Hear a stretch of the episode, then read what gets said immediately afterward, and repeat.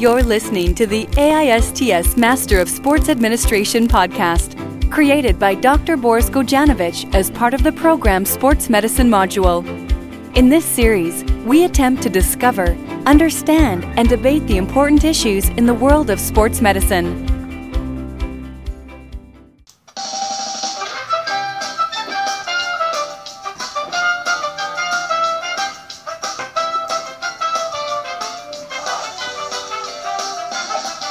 Good afternoon, ladies and gentlemen, boys and girls. Welcome to our live weekly Under 8 M&M ASTS podcast show, where we have exactly 8 minutes to talk about the things the world should know.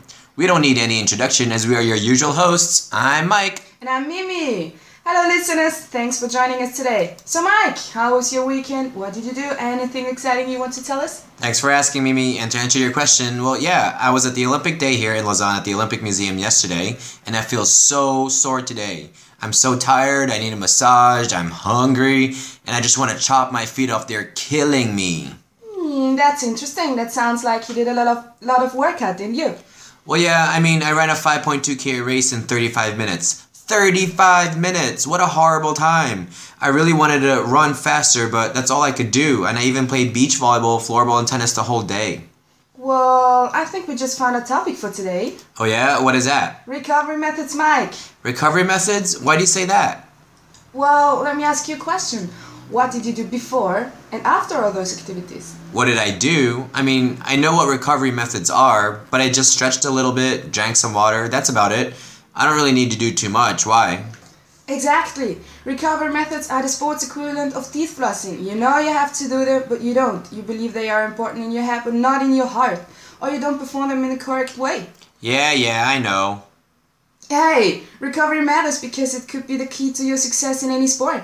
You want to run faster than 35 minutes? To get to most of your performance, you must treat recovery as an extension of your training. Oh, don't worry. I know about recovery methods. Oh, really? Why don't we test your knowledge a little and enlighten our listeners to the importance of recovery methods? Okay, well, let's start with active recovery, which is low intensity exercise. This can be performed within a workout, like jogging easily, or immediately after your workout. It can also be considered as your off season in terms of recovery for your career. Okay. And of course, there's also the cool down, which helps your system gently return to normal and reduces stress on your immune system. It's sort of equivalent to shutting down your computer versus just pulling the cord. Cooling down clears lactic acid and it helps all systems return to homeostasis. And simply stopping a workout without cooling down puts a greater shock to your body. That's great. Active recovery is definitely one of the more popular methods. So, what about stretching? Stretching is also an example. I mean, it can be performed before and or after physical activity. I know there are contradicting opinions on stretching because what works for you might not work for me. Very good. So, what else should our listeners know?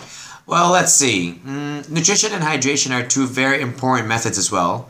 Nutrition can actually start before your workout. You need to enter your workout with a full tank, so to speak. It's about eating the right foods and having the right diet that will maximize your performance. And uh, tell me more about the hydration.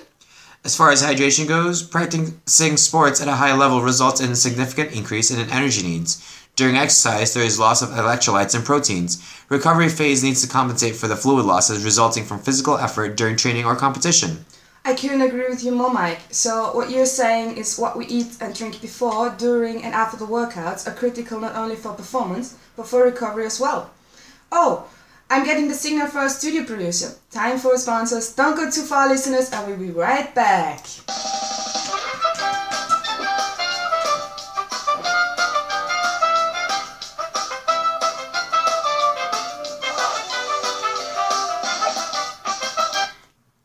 Does this sound familiar to you? After a marathon, you can't walk anymore. You feel burned. You're hungry. You just want to lay down. Get ready for the next fitness revolution! Forget about single ice baths, going to massage studio or spa, watching TV on the couch, and feeling uncomfortable. We have the solution with a brand new all-in-one Maximus Recovers 3000. Just picture this. It's an ice bathtub that inside also gives you a full massage for your back and feet while warper jets are hitting you strong. The all-in-one Maximus Recovers 3000 provides you with massage bubbles that changes from warm to cold, perfect after a long workout day. If you think that's all, you're wrong. If you call within the next five minutes, throw even free Wi-Fi. You will get free delivery from four Olympians and a mention on Twitter by Dr. Sports Boris Gojanovic. Only available on the Under 8 ASTS podcast channel. The all-in-one Maximus Recovers 3000 may cause several symptoms which may be life-threatening. If you experience any of the following symptoms, call your doctor immediately. Difficulty breathing, extreme drowsiness, slow, shallow breathing, fast, slow, pounding, or regular heartbeat, faintness, severe dizziness, or confusion, drowning may be possible. Keep away from kids, cats, dogs, or adults that act like kids. Actual results may vary.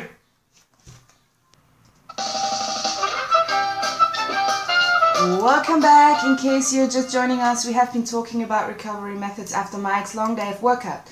So, Magic Mike, did you sleep well? Yeah, man, I slept well, but I kept waking up every other hour, so I don't think it was because I was nervous or anything. It's only 5k. Well, let me explain to you what happens when you sleep. It's about muscle relaxations, eye movements, and brain waves slowing down the more you have slept. The endocrine system releases hormones, which are most critical for training adaptation because the growth hormones come along. Interesting. Go on.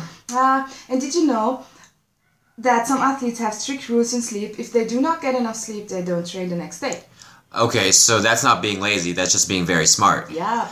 And I guess every athlete should keep an eye on, no pun intended there, what is the best amount of sleep for him or her. I guess more training obviously requires more sleep. Yes. And a disturbed sleep might be also a strong indicator for lack of recovery. Sometimes sleeping until you wake up without an alarm being set is recommended, which means also 9 to 10 hours of sleep. Okay, okay. So, what other methods can you think of? Let me think. There's the ice bath and shower after you work out. Ice is used against inflammation from repetitive impact and basically to prevent or minimize swelling of the tissue and to numb your pain. It is only recommended after a hard or a long workout that has created a really hard trauma on your legs. And what about showers? And as far as showers go, I mean not just a normal shower, it should be an alternating cold and warm shower. The cold shower will help you to recover from trauma of training or specific injury. I don't like cold showers or ice baths. I'm a wimp. well, then I guess I, you can think about getting a massage. Yes, I love massages. It could be done before and after an event, did you know that? Before? Yes, but experts do not know how the full mechanism works though. It is obvious that there are psychological and physiological benefits. It gives time away from training and workouts, etc. It lowers blood pressure and it's good for emotional stability and well-being. The massage speeds up the process of increasing blood, blood circulation and reduces muscle tension while managing inflammation. As you get closer to an event, the massages should also get lighter. After the race, massages signals the body to start the recovery work. Mm-hmm. You sound like a doctor. Yeah. Shall I call and get you an appointment for massage? Well, yeah, sure, why not? Oh, wait, looks like we have a caller. Oh, wow. Good afternoon. Welcome to the show. And who are we speaking with? Hi, Mike and Milena. I'm Danya. I'm a physiotherapist and sports manager. And I just wanted to say I love your show. I listen to it weekly. And uh, yeah, I thought on calling in to to add something. Great, great. So what did you have in mind? Well, you were talking about uh, recovery methods like massage, stretching, nutrition, and hydration, and I was thinking on other ones which I would like to add. For example, methods like meditation and relaxation. They they enhance your mental strength, they reduce your stress levels, and they could help to make you feel to in a better sleep um, if you work out in the evening, for example. Awesome. Is there anything else you would like to add? Well, um, I think uh, recovery methods are very, very recommended because they complement your workout 100%. Um, you know, without those recovery methods like meditation and yoga, you won't get the full benefit of your workout. So, goodbye, Milena and Mike. It was a pleasure for me uh, to talk to you and uh, hear to you next, next week. Bye, Danya. Thank you for your call and for listening to our show. Wow, Mimi, that was a great call. Yeah, definitely. And this actually might be a great way to conclude our show for this week.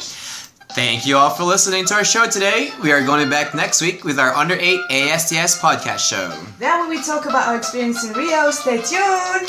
Ciao. Wait, Mike, Mike, did, did you meet Thomas Bach? Yeah, he was great. I can't believe it. Thanks for listening. If you've got questions or comments, share them directly on this track on the AISTS MSA SoundCloud page or visit us at www.aists.org.